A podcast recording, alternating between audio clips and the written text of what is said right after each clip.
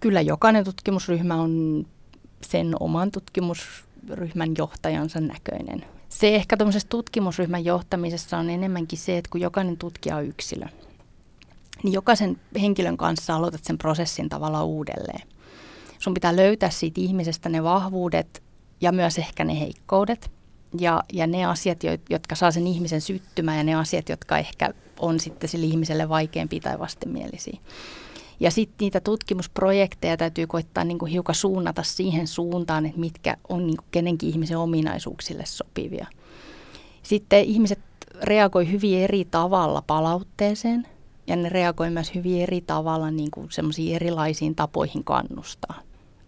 Näin sanoo akatemiaprofessori Johanna Ivaska, joka johtaa Turussa syöpätutkimusta tekevää laboratoriota. Biokemian tohtori Johanna Ivaska on yksi kansainvälisesti menestyneimpiä suomalaistutkijoita tällä hetkellä. Hän on saanut sekä kotimaisia että kansainvälisiä tunnustuspalkintoja työstään. Mutta Turussa hän johtaa laboratoriota kuin yritystä, hankkii rahoitusta ja hoitaa henkilöstöhallintoa. Geenitutkimus auttaa jo joka kolmannen syövän hoidossa – Syöpäkasvaimen geenirakenteen analysoinnilla saadaan yhä tarkempaa tietoa taudin etenemisestä ja sopivasta lääkehoidosta. Turun yliopiston professorin Johanna Ivaskan mukaan syövän voittaminen kokonaan geenimuokkauksella on kuitenkin hankalaa, koska uusiutuessaan syöpä on muuntautunut ja vaatisi jälleen uuden ja kalliimman hoidon kymmenen vuoden päästä ehkä olisi jo semmoinen arsenaali, että olisi mahdollisesti ensimmäisen, toisen, kolmannen, neljännen ja viidennen polven niin kuin hoidot, jolloin sitten ensimmäisenä kysymyksenä tulee vastaan raha. Nämä hoidot maksaa satoja tuhansia euroja vuodessa per potilas. Ja silloin kysymykseen tulee se, että kuinka pitkälle tätä voidaan jatkaa niin kuin yhden yksilön kohdalla yhteiskunnan varoilla. Ja nämä on niin kuin ehkä yhtä suuria kysymyksiä kuin itse tähän genomieditointiin liittyvät kysymykset.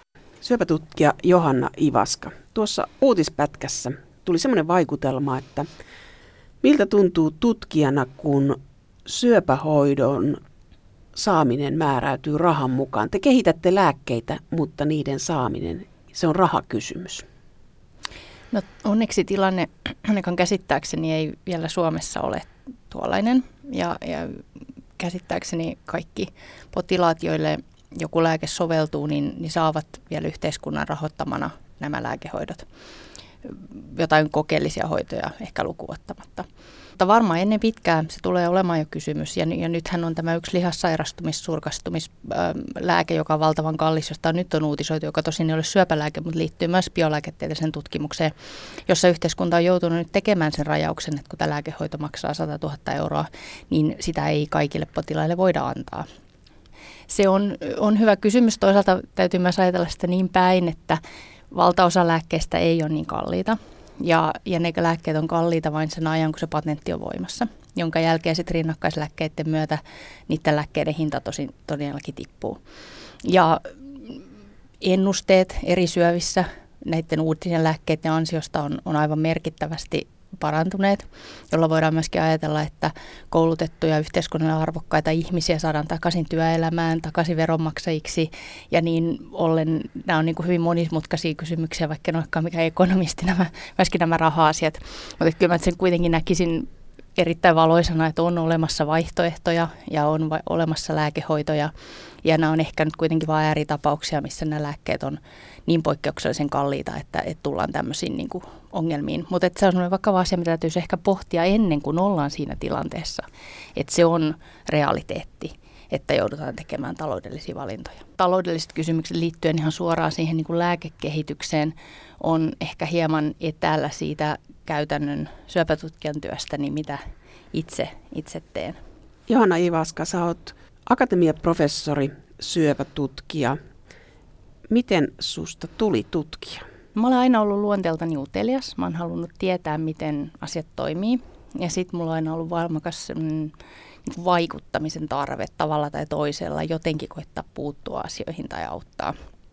Nuorempana se ehkä ilmeni enemmän tämmöisenä ajatuksena yhteiskunnallisesta vaikuttamisesta ja, ja tällaisista asioista, mutta sitten tämmöinen luonnontieteisiin kohdistunut kiinnostuminen ja sitten myöskin se, että mun isä on tutkija tosin aivan eri alalla, niin ehkä oli semmoisina esikuvina siihen, että tutkijan ammatti voisi olla se tapa, millä mä voisin mun luontaista uteliaisuutta niin hyödyntää positiivisella tavalla.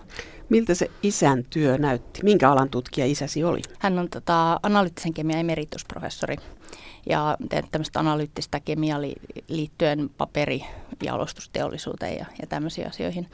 No se näyttäytyy oikeastaan semmoisena niin kuin, mm, aika vaihtelevana työnä. Hän matkusti paljon, kävi konferensseissa esittämässä tutkimustuloksiaan. Meillä kävi jatkuvasti ulkomaalaisia tutkijoita puhumassa kaiken näköisistä asioista ja illallispöydässä. Hänen työnsä oli aina hyvin vapaata, eli isä oli aina se, joka ehti tulla koulun kevätjuhliin ja viemään kampaajaan ja hammaslääkäriin ja lääkäriin, kun äitini oli hammaslääkäri ja hänellä oli taas hyvin aikataulutettu työ ja ne tietyt hyvin tarkat työajat. Mm, isäni oli aina hyvin innostunut työstään, mutta toisaalta hän myöskään ei luonut siitä mitenkään erityisen ruususta kuvaa. Jokaisessa työssä on hyvät ja huonot puolensa. Mutta. Sä näet aika ideaalin työmaailman isäsi kautta, mutta jos ajattelet nyt sun omaa tutkijan työtä, niin onko se samanlainen? Niin, no se on selvästi ollut erilainen, mitä se on näkynyt eri ihmisille, koska mun veljeni sitten taas sanoi hyvin aikaisessa vaiheessa, että hänestä ei ainakaan tule tutkia, hän haluaa oikean työpaikan, jossa on oikea palkka ja oikeat työajat. Eli vaikka samassa perheessä kasvettiin, niin tämä, mikä kenellekin näyttäytyy sit ideaalisena ja kenellekin ei, niin, niin on eri asioita. Kyllä mä luulen, että se mun käytännön tutkijan työ on, on hyvin samanlaista kuin minkä käsityksen mä sain vuosien varrella niin kuin oman, isä, oman isäni niin kuin työstä. Se on semmoista ihmisten ohjaamista, matkustelua, rahan käärimistä. Se on hyvin monipuolista työtä. Sä haaveilit myös toimittajan ammatista. Miksi sä hylkäsit sen haaveen? Tota, se ehkä liittyy just siihen niin kuin yhteiskunnalliseen vaikuttamiseen. Olin Luontoliitossa ja Amnestissä ja tämmöisissä asioissa niin kuin aktiivinen ja, ja seurasin. Ja ajattelin, että toimittajana voisin ehkä paljastaa maailman pahuuden. no nyt mä tavallaan sitten ehkä koitan taistella sitä pahuutta vastaan niin kuin toisella tavalla. Ja itse asiassa jos nyt ajatellaan Tosin en ole koskaan ollut toimittajana, enkä ihan tarkkaan tiedä, mitä siihen työhön nyt tarkkaan ottaen kuuluu, mutta voisin ajatella, että siihen kuuluu paljon kirjoittamista ja paljon lukemista. Ja tutkijan työssä on hyvin paljon sitä samaa. Eli itse asiassa nyt tutkimusryhmän johtajana niin 90 prosenttia mun ajasta on kirjoittamista. Mä kirjoitan artikkeleja, tieteellisiä artikkeleja, katsauksia, mielipide tämmöisiä pätkiä eri ihmisten tutkimustuloksista, valmistelen esityksiä ja, ja niin kuin sikäli voisi ajatella, että siinä on itse asiassa hyvinkin paljon yhtymäpintaa. Johanna Ivaska, kun menet aamulla laboratorioon, niin mitä sä ensimmäiseksi teet? Voi kun mä menisinkin aamulla aina ensimmäiseksi laboratorioon, niin se olisi ihanaa. Valitettavasti usein menen ensimmäiseksi työhuoneeseen ja avaan sähköpostin. Ja, ja sitten koitan niin kuin jäsentää, että mitä tänä päivänä sitten pitikään tehdä ja mitkä ovat niitä kaikkein kiireellisempiä asioita ja mitkä eivät ole ihan niin kiireellisiä. Mutta ne parhaat hetket on ne, kun joko minulla on aika itse mennä laboratorioon tai sitten tutkimusryhmän jäsenet tulee sanomaan, että hei, ehtisikö tulla tuonne mikroskoopille, että nyt olisi tosi jännä löydös. Ja, ja silloin sitten aina koitan löytää sille aikaa ja priorisoida sitä, koska ne on niitä tutkijana olemisen parhaita hetkiä. Mä oon lukenut jostain, että teidän tutkimusprojekti, että se on saanut alkunsa siitä, että joku gradun tekijä teki löydöksen. Niin, juu, kyllä. Ja, ja, ja niinhän se tavallaan edelleenkin etenee. Että et, et tämä tutkimusprojekti, jonka tämä gradun tekijä löysi silloin, niin, niin se on jo saatettu loppuun ja, ja julkaistu ja, ja sitä ei nyt juuri tällä hetkellä olla jatkamassa. Mutta et, niinhän se tiede niin kuin etenee. Että et oikeastaan kaikkein kiinnostavimmat löydökset, mitä mun tutkimusryhmän koko aikana tehnyt, niin on aina ollut niin kuin joko yllätyksiä tai tavallaan vähän vahinkoja. Eli on ollut joku hypoteesi, joka on ehkä perustunut kirjallisuuteen, on ollut joku ajatus, että näin joku asia menee. Sitten suunnitellaan koejärjestely, jossa testataan sitten, onko tämä hypoteesi totta. Ja hyvässä koejärjestelyssä on aina mukana kontrolleja joku käsittely esimerkiksi, josta ajatellaan, että se ei tee mitään. Tai on joku käsittely, josta ajatellaan, että se aiheuttaa vaikka vaikka negatiivisen tuloksen. Ja sitten kun sitä koejärjestelyä ruvetaan viemään läpi, niin joskus se kontrolli osoittautuukin siksi kaikkein mielenkiintoisimmaksi. Se ei toimikaan niin kuin oltiin ajateltu ja sitten se pakottaa meidät takaisin niin kuin piirtämään uusia malleja ja miettimään, miten se sitten voisi toimia, koska tämä tulos oli tällainen. Mitä te tällä hetkellä tutkitte? Mikä se asia on, mikä on tällä hetkellä teidän työryhmällä vireillä? No oikeastaan kaikki tutkimus, mitä me tehdään, liittyy tavalla tai toisella siihen, että miten syöpäsolut joko liikkuu tai miten ne mm, toimii vuorovaikutuksessa ympäristönsä kanssa. Ja tämä liittyy, solujen liikkuminen liittyy syövän leviämiseen. Eli kun syöpä leviää ympäröivään kudokseen ja imusolmukkeisiin ja sitten muualle elimistöön, niin siihen tarvitaan soluliikettä. Ja tämä soluliikkeen tutkiminen, ne solun tarttumisreseptorit, jotka on tavallaan ne solun kädet, jotka vetää sitä solua eteenpäin, niin on se niin kuin meidän keskeisin tutkimusaihe. Ja sitten hiukan projektista riippuen niistä asiaa katsotaan niin kuin eri näkökulmilta. Eri syöpätyypeissä se liikkuminen on vähän erilaista. Toinen sellainen tärkeä tutkimusaihe, joka on nyt viime aikoina erityisesti nostanut päätään maailmalla, mutta myös meidän tutkimusryhmässä on tämmöinen niin sanottu mekano sensitiivisyys. Eli solut itse asiassa pystyy tunnustelemaan, onko joku alusta jäykkä vai pehmeä. Ne pystyy tunnistelemaan, että onko niiden ympäristö joustava vai, vai jäykkä. Ja sitten ne reagoi siihen. Ja normaalit kudokset on tietynlaisia, että jos ajattelette kehoanne, niin jokainen kudos on eri tavalla kimmoisa tai pehmeä. Esimerkiksi rintakudos on hyvin pehmeä, kun sitten taas lihas esimerkiksi on, on paljon kovempia luu tietysti sitten siellä toisessa ääripäässä. Näin ollen jokainen kudos, silloin kun se toimii normaalisti, niin silloin se tietty semmoinen pehmeysoptimi. Ja nyt jos ajatellaan esimerkiksi rintasyöpää, niin kun potilassa sairastuu rintasyöpään, niin hän tuntee, että hänellä on semmoinen kova möykky. Ja se kova möykky on tietysti sitä syöpäkudosta, mutta se on myöskin siihen ympärille eh, kehittynyttä tämmöistä niin fibroottista kollageenia. Ja se lisääntynyt jäykkyys on sellainen asia, jonka se solu tunnistaa vieraaksi. Ja se lisääntynyt jäykkyys itse asiassa lisää sen solun paitsi lääkevastustuskykyä, niin se pystyy myös lisäämään sen solun jakautumista ja kasvua. Tätä ei ole aikaisemmin ymmärretty, kuin tärkeää tämä on. Akatemiaprofessori Johanna Ivaska, olet sanonut, että tutkimus on niin pitkällä, että ehkä tulevaisuudessa syöpä on krooninen tauti, jota hoidetaan lääkkeillä. Kyllä, ja, ja tota, siis se riippuu nyt syöpätyypistä. Ja, ja tota, on jo paljon sellaisia syöpiä, jos hoitotulokset on valtavan hyviä ja, ja jossa on niin kuin eri, erityyppisesti toimivia lääkkeitä, että jos syntyy vastustuskyky potilaalla yhdelle lääkkeelle, niin, niin sitten on, on mahdollisesti käytettävissä toisen ja kolmannen polven lääkkeitä mm, kun lääkearsenaali kehittyy koko ajan, niin yhä enemmän on semmoisia syöpiä, jos on useita hoitovaihtoehtoja. Nyt nämä uudet immunologiset hoidot joissain syövissä saattaa jopa parantaa syövän kokonaan.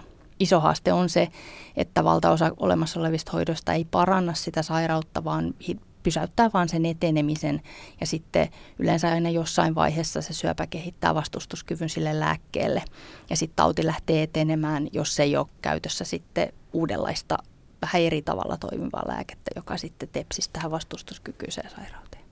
Kuinka kauan kestää, kun te tutkitte jotain asiaa syössä, niin kuinka kauan kestää, että, että tulee lääke? Semmoisesta ihan niin kuin peruslöydöksestä, että sanotaan nyt kun tässä uutisklipissä ihan alussa puhuttiin näistä geenivirheistä ja geenitiedosta ja, ja siitä, että, että joku geenivirhe saattaa olla jonkun syövän niin kuin se niin sanottu ajava tekijä, niin siitä, että löydetään joku tämmöinen geenivirhe, pitää ymmärtämään, miten se voi ajaa solun tämmöisen hallitsemattoman kasvuun, niin 20 vuotta siitä, että on olemassa joku lääkemolekyyli, joka jo toimii siihen tiettyyn, sanotaan vaikka kohdeproteiiniin, niin se, että se on mennyt läpi nämä kaikki eri kehitysvaiheet, prekliinisen, ää, eri kliiniset testausvaiheet ja on ihmisten käytössä, niin 6-10 vuotta. Pitkiä projekteja. Tuleeko koskaan sellainen olo, Johanna Ivaska, että sä haluaisit tehdä lyhyemmissä pätkissä, että nä- näkisipä päivässä tämän tuloksen?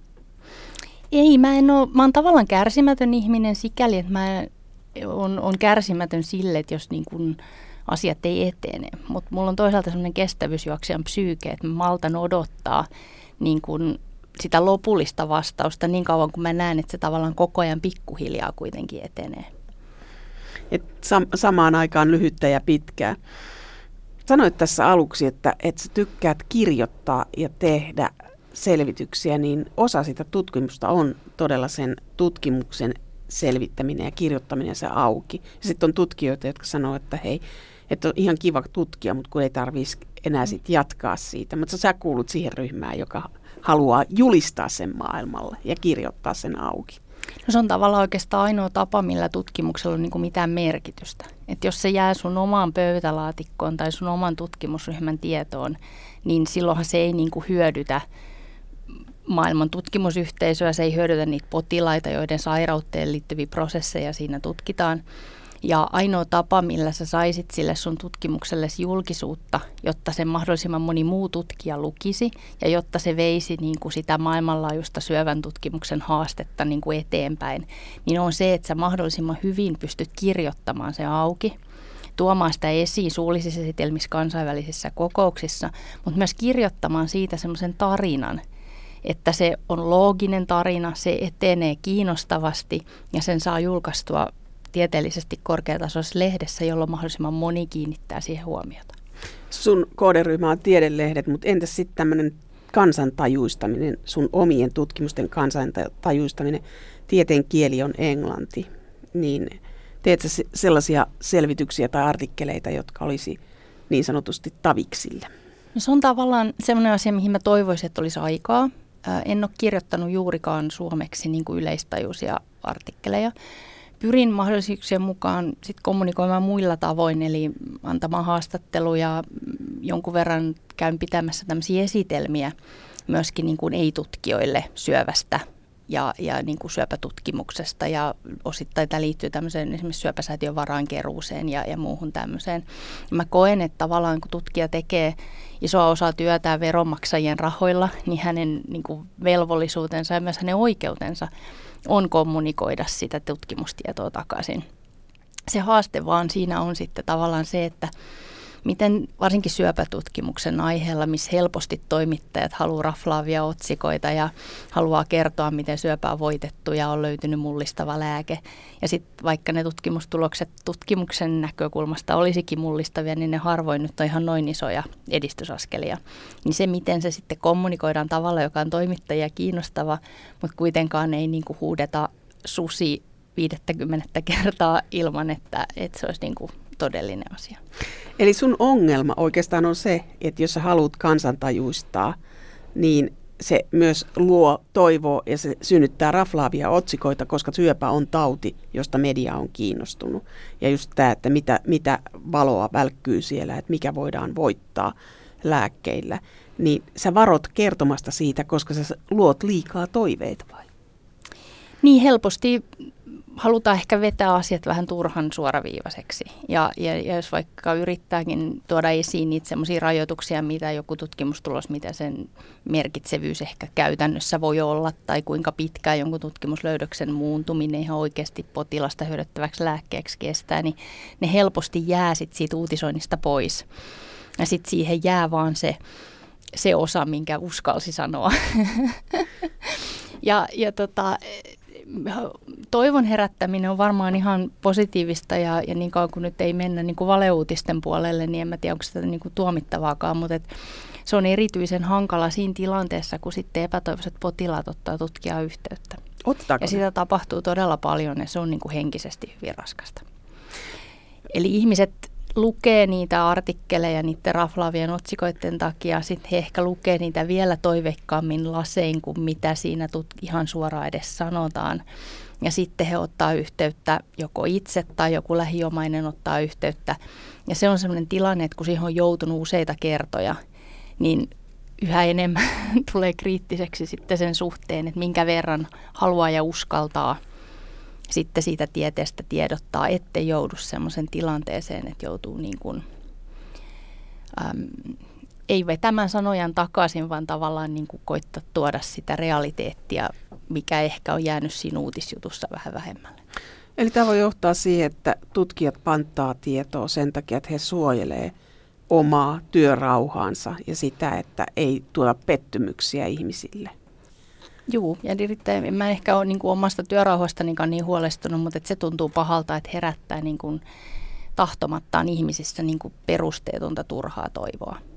Koska jos on muutenkin jo hankalassa tilanteessa, niin sitten varmaan niin kuin lisäpettymyksiä ei ainakaan ehdoin tähdoin halua kenellekään aiheuttaa. No entä sitten, kun äh, sä oot tutkija, joka haluaa kertoa julkisuudessa siitä, mitä oot tutkinut ja te- teet tieteellisiä artikkeleita – joita julkaistaan ympäri maailmaa. Ja sitten tänä päivänä puhutaan hirveän paljon siitä tiedon jakamisesta ja yhteisöllisyydestä. Mutta eikö siinä ole aika vaara myöskin siinä, että tutkimustulokset häviää omista käsistä?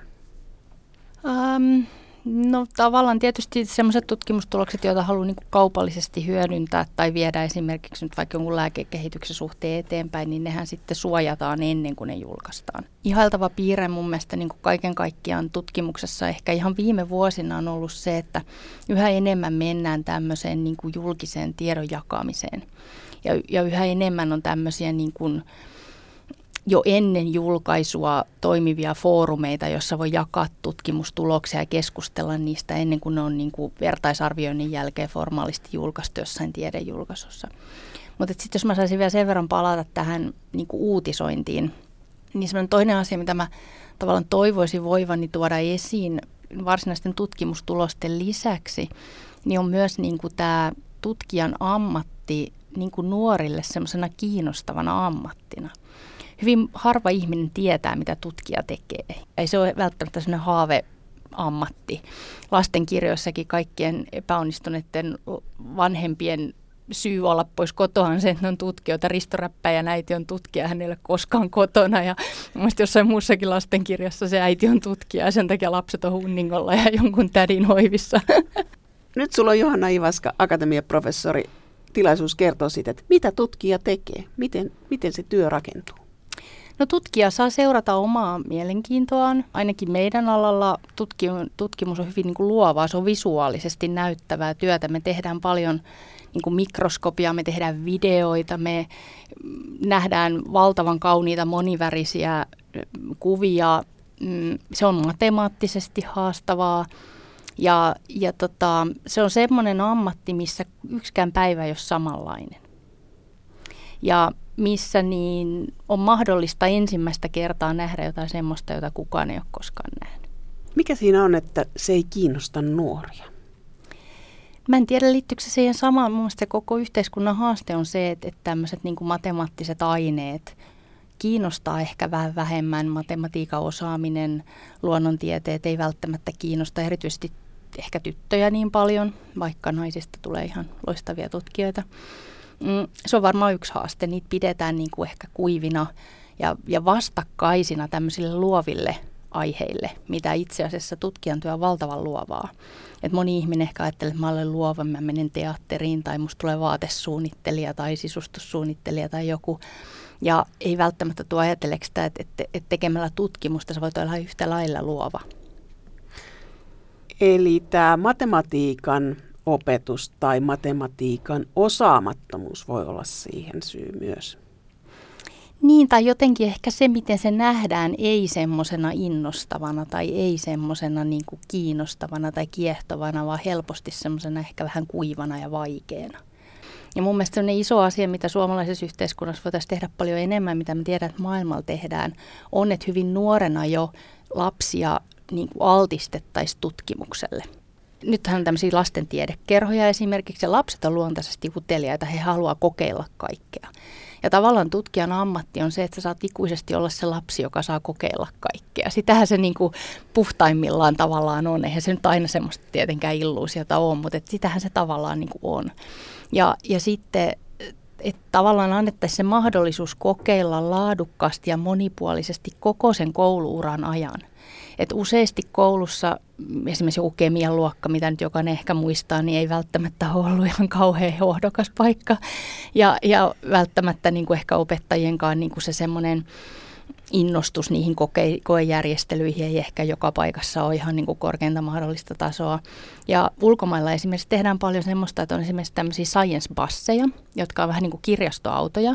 Ne kiertää ympäri, niissä on viimeisen päälle mikroskoopit, niissä on koulutettu korkeatasoista henkilökuntaa, niissä on mietitty semmoiset tietyt koejärjestelyt, se joku koululuokka tulee sinne bussiin, ne saa sen muutaman tunnin aikana kokeilla, katsoa, nähdä mitä niin kuin oikeasti tutkimus tavallaan voisi olla. Ja tämmöisiä esimerkiksi on Yhdysvalloissa. Englannissa yritykset on lahjoittanut mikroskooppeja kouluihin toisissa paikoissa koululaiset käy tutkimusinstituuteissa tutustumassa, meilläkin käy lukiolaisia ja aina mielellä otetaan ihmisiä tutustumaan, mutta tavallaan se semmoinen niin uteliaan kokeel- kokeellisuuden mahdollisuus, varsinkin tämän uuden opetussuunnitelman kauttakin ja sen rakentaminen niin mukaan siihen koulun käyntiin olisi mun mielestä ehkä se yksi tapa, millä me saataisiin niin kuin enemmän nuoria lahjakkaita ihmisiä sen tutkimuksen pariin ja, ja, ja sitä kautta sitten niitä tulevia lääkkeitä ja niitä tulevia tutkijasukupolvia. Johanna Ivaska, olet kahden 12-vuotiaan äiti, niin oletko itse huolissasi tästä tilanteesta, että miten meillä opetetaan?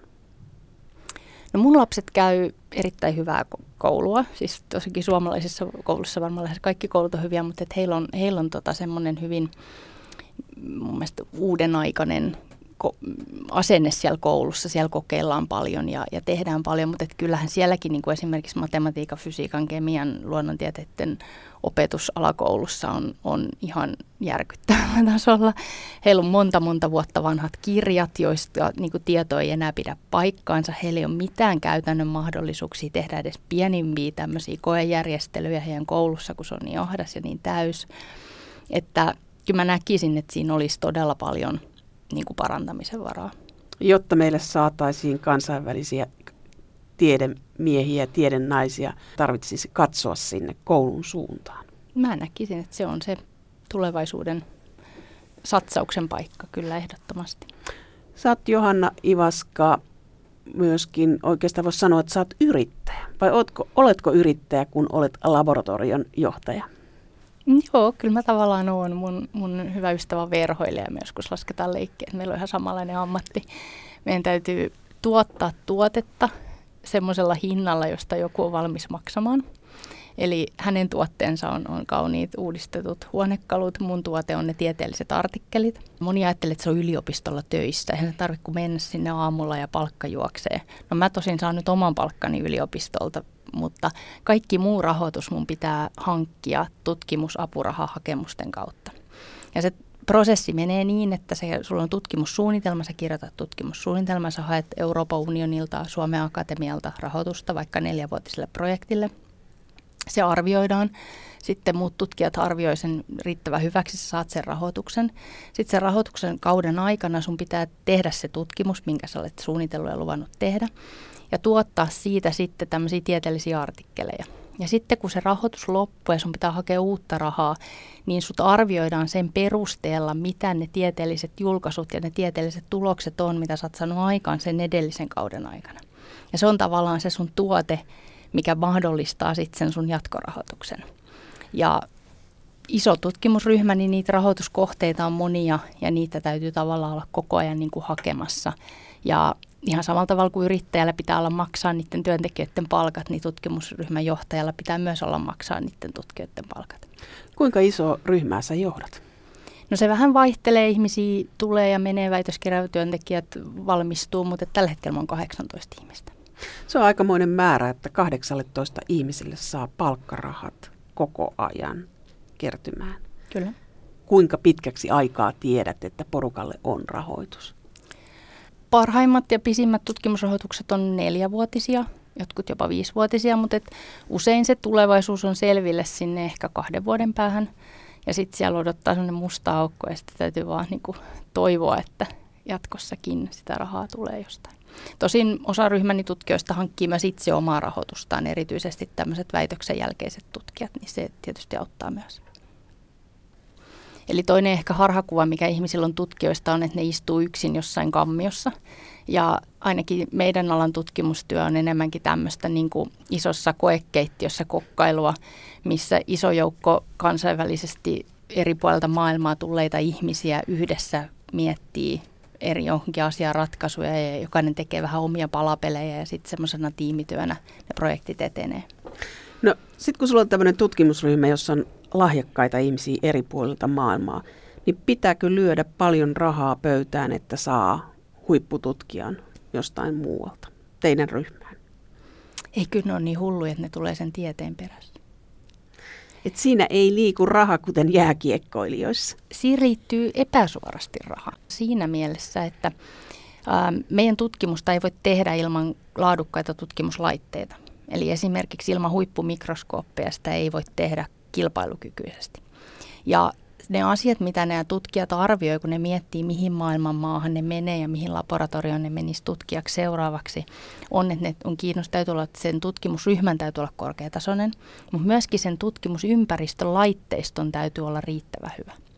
Eli varusteet täytyy olla kunnossa, mutta, mutta palkoilla täl, tällä alalla ei yleensä ainakaan minun tietääkseni kilpailla. Ehkä jotain instituutin johtajia kerätään korkealla rahalla jonnekin Singaporeen, mutta kyllä sen tieteen perässä tulee. Mistä te saatte rahoituksen näihin laitteisiin? No mun tutkimusryhmä toimii Turun yliopisto- ja Opu Akademiin yhteisessä biotekniikan keskuksessa, joka kokoaa oikeastaan niin kuin Turun tutkimuskampusalueella kaikki nämä huippulaitteet ja pitää niitä yllä siellä kaikkien tutkijoiden saatavina. Ja rahoitus tulee Suomessa semmoiselta järjestöltä kuin Biocenter Finland, joka on valtion rahoittama. Ja Suomessa on älykkäästi ymmärretty jo joku aika sitten, että joka paikassa ei voi olla huippulaitteita. Eli Suomessa on eri paikat erikoistunut tiettyihin teknologioihin.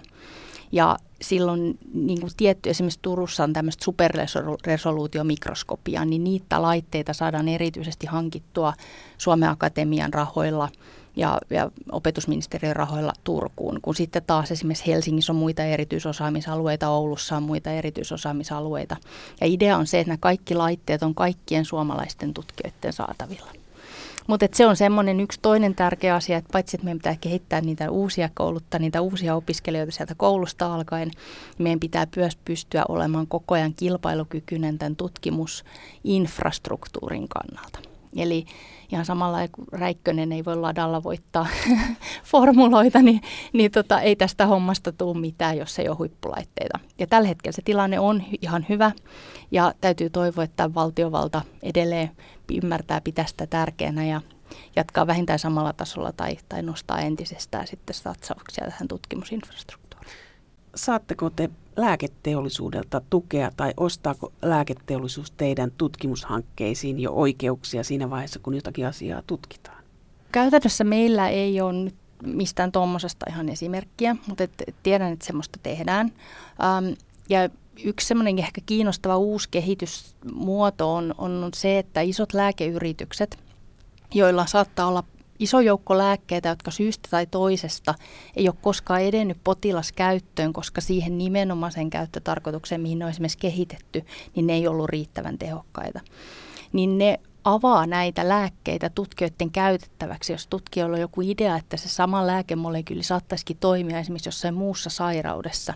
Ja yhä enemmän ne aiemmin hyvin suljetut ja hyvin salaisesti toimivat lääkeyritykset on ymmärtänyt, että tavallaan se akateeminen tutkimus on niin arvokasta ja siellä on niin paljon potentiaalia, että jos he pystyvät enemmän tekemään yhteistyötä tutkijoiden kanssa, niin se olisi niin kuin paitsi heille talo- taloudellinen etu, niin, niin toki sitten tietysti kaikille sairaille myös sitten lisää, lisää toivoa ja todennäköisemmin uusia toimivia lääkkeitä. Että kyllä sellaisia erilaisia tapoja, millä sitä yhteistyötä tehdään, niin, niin on yhä enemmän nähtävissä. Sun työ on hankkia rahoitusta teidän tutkimukselle, niin Tuleeko rahoitus julkiselta puolelta vai tuleeko se yksityiseltä? Tule- se tulee sataprosenttisesti julkiselta tällä hetkellä. Et ihan joitain apurahoja saattaa olla, että ne on niin kuin esimerkiksi Orion antoi Suomen satavuotisjuhlien yhteydessä tämmöisen tutkimusapurahan, mutta sekin on täysin akateemisen tutkimuksen, että siinä ei ole mitään korvamerkintää eikä siinä ole mitään tämmöistä niin kuin, niin kuin kytkykauppaa, mutta että kyllä se rahoitus tulee tällä hetkellä julkiselta puolelta. Ja apurahoista on kova kilpailu. Kyllä. Ja sinua on tituleerattu Turun ylioppilaslehdessä apurahamiljonääriksi. No kyllä se sillä hetkellä, kun se melkein kaksi miljoonaa tuli, niin ihan hyvältä tuntui. No mitä sillä kahdella miljoonalla saa? No sillä saa sitten pari tutkijaa ja tutkimusprojektia vietyä viisi vuotta eteenpäin. Saako syöpätutkija helpommin rahaa kuin jonkun muun alueen tutkija? Joo ja ei. Syöpätutkimukseen on ehkä enemmän rahoituslähteitä, koska siihen on yksityisillä henkilöillä, säätiöillä kiinnostusta. Yksityiset henkilöt haluavat lahjoittaa syöpätutkimuksen. Syöpätutkimusta pidetään tärkeänä. Mm, se on helppo perustella, mitä varten se on tärkeä aihe. Mutta toisaalta sit syöpätutkimusta myöskin tehdään valtavan paljon, jolloin myöskin on niitä enemmän niitä, jotka sitä rahoitusta hakee. Et en osaa nyt itse asiassa ihan sanoa, että onko se helpompaa vai vaikeampaa, mutta rahoituslähteitä on enemmän, mutta myöskin ottajia on enemmän. Onko tämmöinen apurahojen myöntäminen myös poliittista? Että miten, minkälaiseen tutkimukseen meillä satsataan? No mä toivoisin ja näkisin, että joo ja ei. Eli siis valtiohan ja Suomen Akatemia kehittelee tämmöisiä erilaisia himmeleitä, jossa he keksivät, että nyt on tärkeää tehdä tätä, jotta saataisiin kansantalous nousuun. Ja mä oon hyvin vahvasti kaikkea tätä vastaan. Mä oon ehdottomasti sitä mieltä, että tutkijoille pitäisi antaa se rauha itse miettiä, että mitä asioita on tärkeää tutkia. Ja kaikki semmoiset poliittisesti ohjatut himmelit, jossa rakennellaan jotain yhteistyökuvioita jonkun teema ympärille, joka jonkun mielestä on nyt tällä hetkellä tärkeä, niin yleensä on täydellisiä katastrofeja. Uh, mutta sitten se semmoinen niin tutkimusrahoituksen myöntäminen ja se, että päätetään, että kuka sen tutkimusrahoituksen saa johonkin tiettyyn hakuun, niin se on kyllä Suomessa erittäin läpinäkyvää ja myöskin Euroopan tasolla erittäin läpinäkyvää. Minkälaista on tutkijoiden kesken kollegiaalisuus? Se varmaan vaihtelee hirveästi. Ähm, mä olen onneksi semmoisella tutkimushaaralla, missä ei ihan hirveästi ainakaan mua ole puukotettu selkään. Mm, ja koen, että, että monet mun kollegat on, on todella anteliaita ja, ja älykkäitä ihan ihmisiä, joiden kanssa voi täysin avoimesti keskustella ja vaihtaa ajatuksia ilman, että täytyy pelätä, että joku ehkä varastaa sinun ajatuksesi. Tehdään valtavan paljon kansainvälistä yhteistyötä. Ähm, eri, eri puolella maailmaa olevien tutkimusryhmien kanssa aina vähän riippuen siitä, että kuka osaa tehdä jotain paremmin kuin me osataan tehdä. Mutta tiedän, että on todella paljon semmoisia tutkimusaloja, missä se kilpailu on erittäin veristä ja ehkä siellä tilanne ei ole yhtä hyvä. Olet saanut huomattavia apurahoja ja palkintoja, niin se herättää myös kateutta. No suomalaiset on ehkä sen verran tota, pidättyväisiä, että he ehkä ainakaan suoraan ääneen sitä, sitä osata. Ehkä enemmänkin jonkun verran on kokenut sellaista niin kuin, naisena olemiseen liittyvää vähättelyä. Ihan totta. Et osa saavutuksista johtuu siitä, että on se kehä kolmosen ulkopuolella oleva nainen. Siis suomalaisessa tiedemaailmassa. Mm. Helposti joku mies, kollega saattaa, on saattanut jossain vaiheessa ehkä tuoda esiin tämmöisen, että ainahan täytyy olla se yksi nainen, jonka täytyy saada se joku palkinto tai se joku apuraha. Ja sitten jos sama nainen vielä sattuu kätevästi asumaan kehä kolmosen ulkopuolella, niin siitähän tulee sitten jo kaksi kiintiöpaikkaa yhdellä iskulla.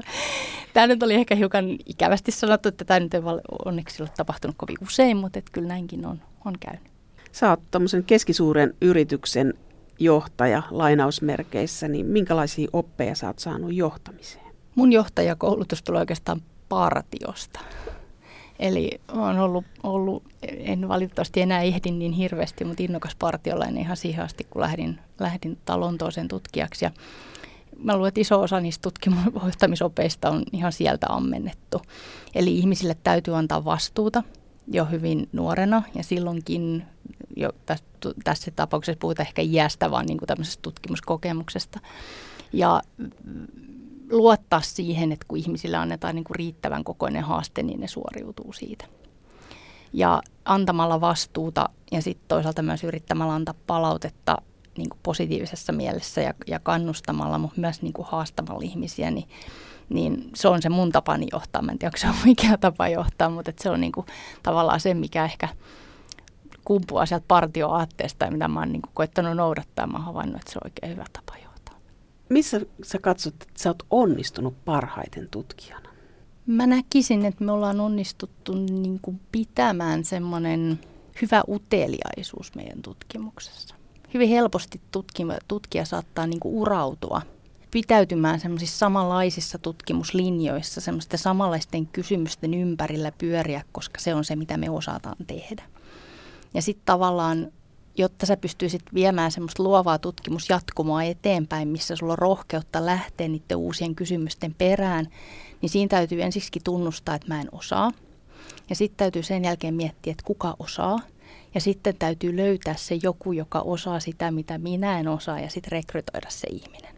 Ja sen takia monet mun niin kuin rekrytoinneista tässä vuosien varrella on ollut ihmisiä, joilla on hyvin erilaisia taustoja. Mulla on esimerkiksi yksi fyysikko, joka ei osaisi viljellä solua, vaikka, vaikka tota olisi hätätilanne. Ja, ja sitten mulla on toisaalta niin kuin tämmöisiä biologeja, jotka hoitaa esimerkiksi sebrakaloja ja, ja kaikkea niin kuin siltä väliltä. Ja, ja tota, se vaatii semmoista niin kuin jatkuvaa oman epämukavuusalueen ulkopuolelle menemistä, mutta myöskin mahdollistaa sen, että se tutkimusta voi koko ajan niin kuin uudistaa ja viedä semmoiseen niin kuin tutkimuksen eturintamassa kulkevaan suuntaan. Mikä on sulle tutkijana ollut suurin haaksirikko tai epäonnistuminen? Joidenkin ihmisten johtaminen on ollut niin haastavaa, että mä ehkä kokisin, että se ei ole onnistunut ihan parhaalla tavalla. Mikä siinä on mennyt pieleen? Jossain tapauksissa kysymys on ollut ehkä niiden ihmisten omista henkilökohtaisista ongelmista, joihin sitten tietysti ei esimiehenä ihan hirveästi voi vaikuttaa. Mm, joissain tapauksissa se on ollut usein, useamman ehkä vain epäonnisen sattumuksen summa. Ää, onneksi niitä ei ole ollut montaa, mutta ne on ollut sellaisia asioita, mitkä on niinku ollut mulle ne suurimmat haaksirikot. Sun kollega on sanonut susta, että sä oot niin tehokas nainen, että sä teit lapsetkin kahdeksassa kuukaudessa, sait ka- kaksoset. Sä oot perheenäiti ja miehesi on tutkija. Minkälaista on kahden tutkijan arki? Me pyritään jakamaan, jakamaan tota, tämä perhe, perhehoitovastuu. Lapset on nyt niin isoja, että se on tietysti jo vähän vähäisempää, mutta silloin erityisesti kun kakset oli pieniä, niin, niin tota, jaettiin mun miehen kanssa sitä lastenhoitovastuuta ja, ja kyllä niin kuin valtavan iso kiitos kaikesta, mitä mä oon mun urallani saavuttanut, kuuluu mun miehelle ja siihen, että hän on niin kuin tasapuolisesti ja tasa-arvoisesti niin kuin aina ollaan niin kuin molempien uria voitu viedä eteenpäin. Ehdit harrastaa mitään? Mä juoksen. Se on semmoinen aika tehokas harrastus. Se on mun rakas harrastus ollut jo ihan lukioajoista alkaen ja siihen aina löytyy aikaa. Aina voi ottaa lenkkitossut matkalaukkuun ja, ja työmatkoillakin sitten käydä juoksemassa. Sitten mä luen kirjoja. Mä en koskaan katso televisiota ja mä en käytä aikaa someen. Niin mä sitten vähän ajat, kun mulla on, niin mä käytän tähän. Ja sitten yleensä tuommoisen niin ulkoiluun, veneilyyn, mökkeilyyn perheen kanssa. Että ne on mun harrastukset. Mitä sä luit viimeksi? Luin Haruki Murakamia. Vapaudut tutkimuksesta lenkkeilemällä, lukemalla ja sulkemalla netin, että Joo. sä et ole tavoitettavissa. Joo. Tässä puhuttiin äh, siitä, että nuoria ja lapsia pitäisi saada tutkimusmaailmaan, niin Johanna Ivaska, mitä sä sanoisit, että mitä se vaatii nuorelta, joka haluaa tutkimusmaailmaan? Se ei varmaankaan vaadi mitään muuta kuin haluat ruveta tutkijaksi. Ehkä monesti ajatellaan siinä, kun ollaan vaikka lukiossa ja mietitään, että mihin haluaisin mennä opiskelemaan, niin hyvin kategorisesti mietitään, että jos mä lähden opiskelemaan jotain asiaa, niin sitten musta tulee isona joku. Ja esimerkiksi meidän alalla niin on matemaatikkoja, fyysikkoja, tämmöisiä tietokonealan koodaajia, biologeja, aivan, aivan laidasta laitaan. Että et hyvin monenlaiset erilaiset niin kuin yliopistokoulutukset esimerkiksi voi itse asiassa johtaa hyvin yllättäviin paikkoihin tutkimusmaailmassa, koska yhä enemmän tutkimusryhmien niin kuin kaikki se, mitä siellä tehdään, niin muuttuu niin monialaiseksi, että siellä tarvitaan hyvin eri alojen, alojen osaajia. Tarvitaan taiteilijoita piirtämään malleja siitä, mitä se kompleksi biologia on. Ja se, se helposti, niin kuin mitä, jos itsekin ajattelen, mitä ajattelin sen, kun lähdin opiskelemaan biokemiaa, ja mitä ajattelin, millainen koulutus täytyy olla, että sinusta tulee tutkija. Jos sitä nyt ajattelee niin kuin tältä perspektiiviltä, niin se on toki aivan valtavan paljon laajemmin, mitä olisi voinut lähteä opiskelemaan, silti päätyä tähän samaan hommaan, mitä minä. Mitä sä haaveilet työelämässä? Mikä on se, mitä sä haluaisit toteuttaa? No tavallaan mä elän mun haavetta. Mä oon saavuttanut sen niin kuin mahdollisuuden tehdä hyvin vapaasti semmoista tutkimusta, joka mua kiinnostaa. Mulla on tällä hetkellä siihen resurssit ja laitteistot ja, ja, ja mä pystyn tavallaan toteuttamaan niitä mun tutkijan haaveitani. Mm, yksi ehkä semmoinen haave olisi, että mä en siis pystyisi ylläpitämään tätä. Niin kuin mä sanoin, niin tämä menee semmoisissa hyvin lyhyissä sykleissä ja kukaan ei tiedä, mitä tapahtuu kahden vuoden päästä. Ja sitten se toinen asia ehkä olisi, että pystyisi enemmän vielä tähän niin kuin tämmöiseen tieteelliseen kirjoittamiseen niin kuin kansantajuisesti ja mahdollisesti tämmöiseen niin kuin koululaisille suunnattuun tiedeviestintään ja, ja tämän tapaisiin asioihin, jos löytyisi tulevaisuudessa aikaa, niin se olisi ehkä semmoinen, mihin, mihin olisi kiinnostusta.